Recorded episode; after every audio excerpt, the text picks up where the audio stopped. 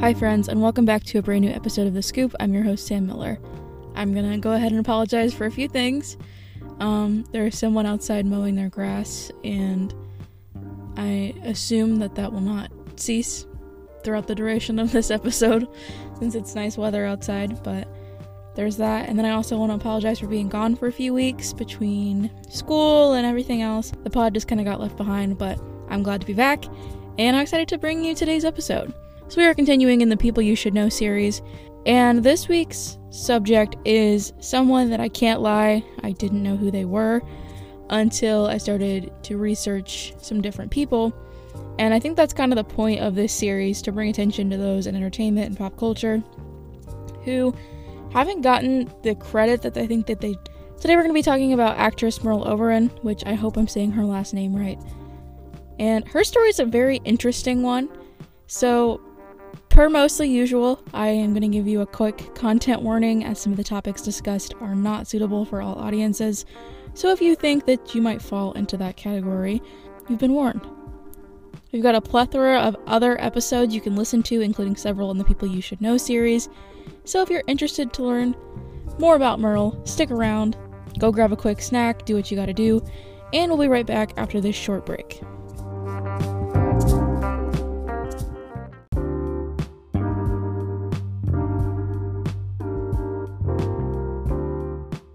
So let's first meet Estelle Merle O'Brien Thompson, who was born February 19, 1911, in Bombay, British India. And in case you aren't familiar, from 1858 to 1947, the British ruled over the Indian subcontinent, comprised of about seven countries, including India and Pakistan. And this is something that is better known as the British Raj. Merle was given the nickname Queenie as a child, and something that we will learn throughout this episode is that she spent a good portion of her adult life keeping information about her childhood and her family a secret. And for a while, she claimed that she was born in Tasmania, Australia. If it ever came up, she would just tell people that her birth records were lost in a fire. So, we'll come back to this here in a little bit. Merle's family story is one that's incredibly sad and confusing. And basically, she was raised as her father being Arthur Terence O'Brien Thompson and her mother as Charlotte Selby. Her father was a British mechanical engineer who was working along Indian railways, and her mother was Sri Lankan with Maori ancestry. And when Charlotte was 14, she was raped by a tea plantation worker, resulting in the birth of Constance, who was raised as the estranged half sister of Merle. It's also believed that Charlotte is actually her grandmother and Constance was her birth mother. Regardless, it's a very difficult situation, and there's a lot more to this confusing family history. And if I got into all of it, we would be here all day and we wouldn't get into anything else. But if you're interested, there's a lot more out there, including a 2002 documentary called The Trouble with Merle. I have not seen it, but it is out there. Moving on, when Merle was three, her father joined a fight in the British Army, and just a little into his term, he contracted pneumonia and died. For three years, Merle and her mother struggled to find a stable place to live, but in 1917 they found a place in Calcutta where Merle received a scholarship to attend La Martiniere. I probably butchered that, I'm very sorry. An all girls school and was at the time one of the best private schools in Calcutta. When she attended this school, she was constantly bullied for being mixed and eventually quit in person school and decided to receive homeschooling. From the time she was about 6 until about 17, not much is known about her childhood because, again, Merle worked pretty hard to keep her early life private. At 17 years old, she made it to England where she got a job at a club as a hostess using the name Queenie O'Brien. She then met Ben Finney, with whom she was in a relationship, but once he discovered she wasn't white, he immediately ditched her. So the story goes that one night he was watching her leave a taxi and walk into her home, and Merle didn't want Ben to see Charlotte because then it would become apparent that Merle herself was not 100% white, like she had told him. So the lights were turned off when she came up to the door, and he came up to the door after her to make sure that she got in okay, and he saw Charlotte. However, Ben formerly worked as an actor and was like, hey, as a consolation for me, you know, not wanting to date you because you know, racism, I'll make you a deal. And from here, he introduced her to Rex Ingram, who was working at Victorine Studios in France.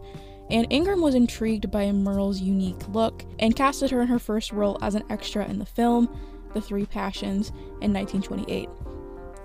I have not seen this movie, but it does have fairly decent reviews, so I guess go check it out and see if you can spot her. Between then and 1933, Merle had roles in several films that went uncredited, including in The W Plan, Alf's Button, A Warm Corner, and Service for Ladies.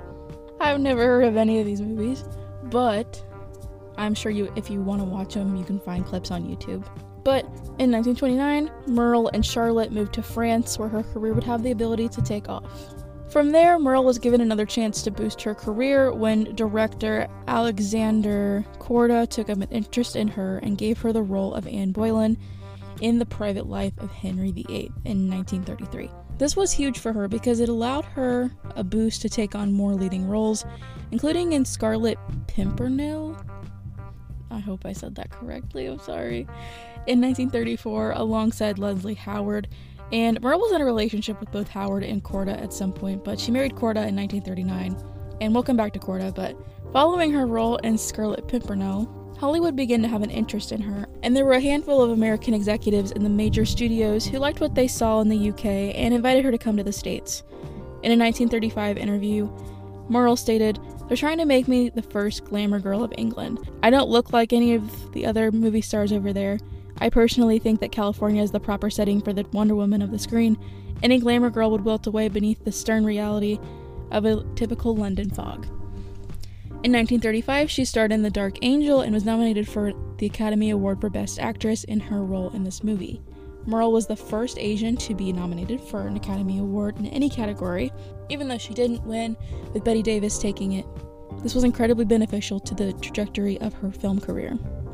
It's said that Korda was willing to share Merle with Sam Goldwyn to help give her a boost in her career, and I mentioned this in I think the episode about Judy Garland, maybe a different episode, but if you're not super familiar with the way that old Hollywood used to work, basically, Hollywood studios would have an actor sign a contract to them, for example, MGM, and they'd only be able to do work with that studio.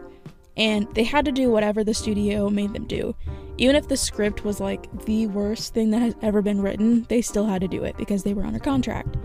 And there's even stories of studios purposely tanking an actor's career by forcing them to do these terrible, just like like bottom of the barrel, low budget, horrible writing films that they knew would do bad.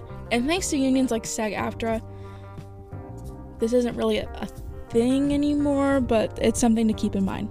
Let's take a quick break and we'll be back in just a sec.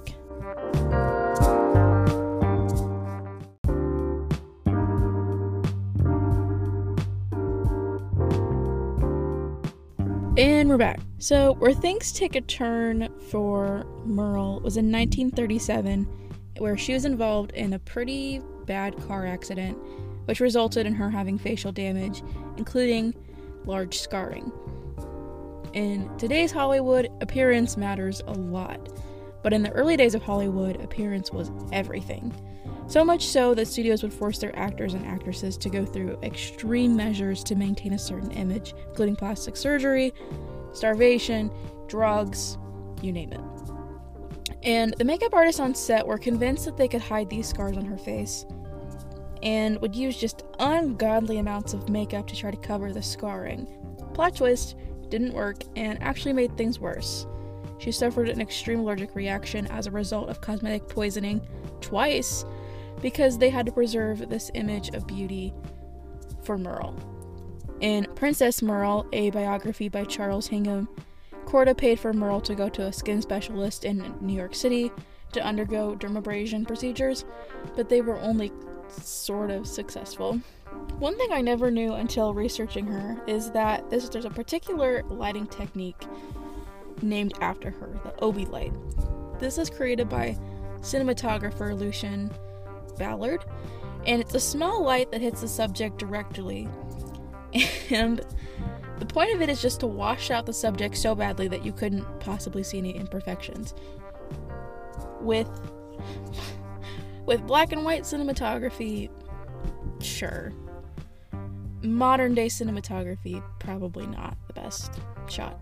Around this time, she was also set to star in I Claudius, another Korda project, but the film was abandoned following her accident.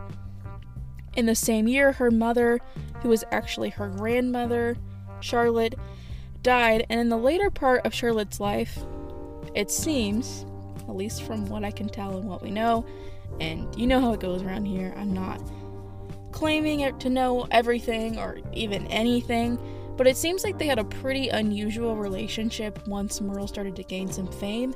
Allegedly, when asked about Charlotte, Merle would write her off as a maid or just someone who worked in the home, and in 1949 she got a painting commission to Charlotte, but with much, much lighter skin.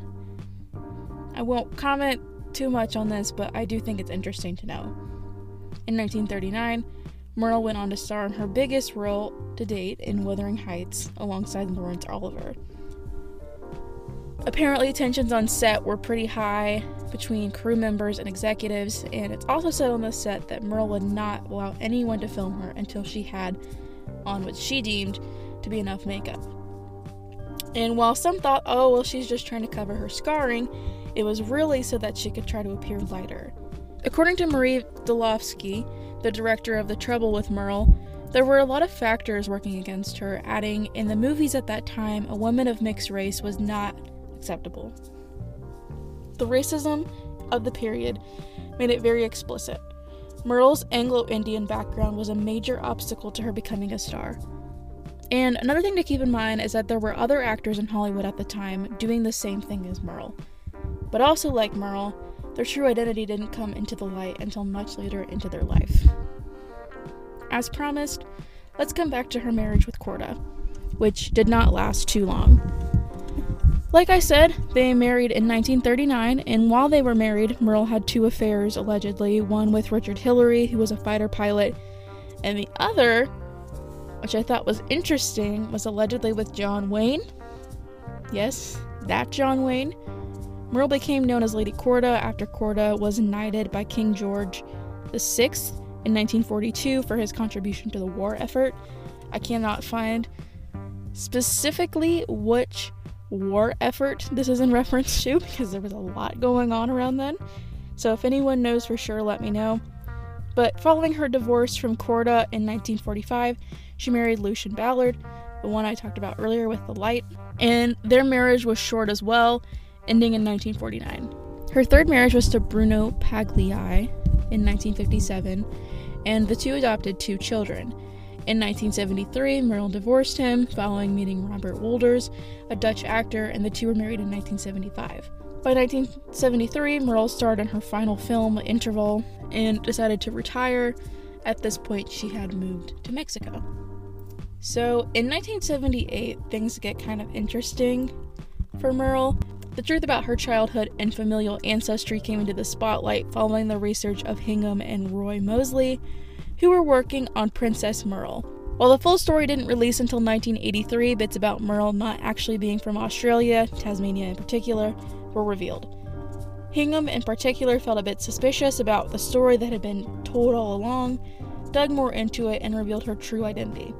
There's a part of me, and I don't know how I, I don't know.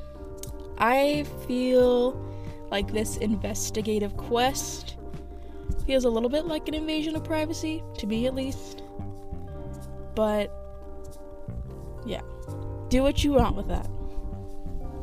In 1978, Merle had been asked to visit Hobart, Tasmania, for a Lord Mayoral reception, where she was supposed to go to a visit a theater that had been named in her honor. Just shortly before the reception, the Lord Mayor became aware that Merle had no proof of being born in Tasmania and actually had only ever visited Australia twice. But to avoid a scandal, she went to the reception anyway and claimed to be ill to get out of any of the questions that she was likely going to be swarmed with. She left and headed back to Mexico, where she had been living for a little while. She then moved back to California, living with Wolders in Malibu. In 1979, she suffered from a stroke and on November 23, 1979, she passed away from complications of the stroke. Merle is currently buried at the Forest Lawn Memorial Park Cemetery in Glendale, California, and her gravesite like many others in this series, is pretty abysmal. She has a flat grave marker, which is in a corner plot of the cemetery where it's not very easy to find her unless you're really, really, really looking for her. I really wish more could have been done for her.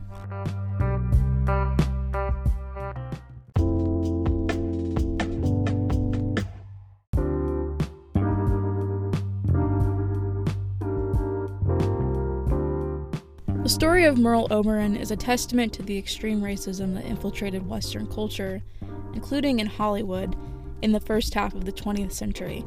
It's a shame that Merle had to lie and spend her whole life concealing her ancestry so that she could have and keep a career in entertainment.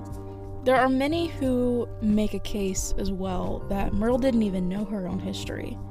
I told you before about all the complicated inner workings of her childhood, and so, I mean, it, it is a possibility. Again, I don't want to perpetuate theories as fact, I'm just putting it out there. But yeah, it's it's a really sad and interesting story that I really wanted to share. If today's episode was interesting to you, make sure that you're following us on whatever platform you're listening to this on so that you can be notified whenever we post. Additionally, go follow us at the Scoop WCM on all socials so that you can be in the loop on any changes or updates with the show we did a highlight series for both Black History Month and Women's History Month on our pages, so go check those out as well. We have merch, including a new design for spring. That design might be limited edition. I'm not I'm not 100% sure what I want to do with it yet, but make sure you go check it out. It's another way to support the show beyond listenership. And yeah, that's all I have for you today. See you same time, same place next time for a brand new episode of The Scoop. Talk to you later.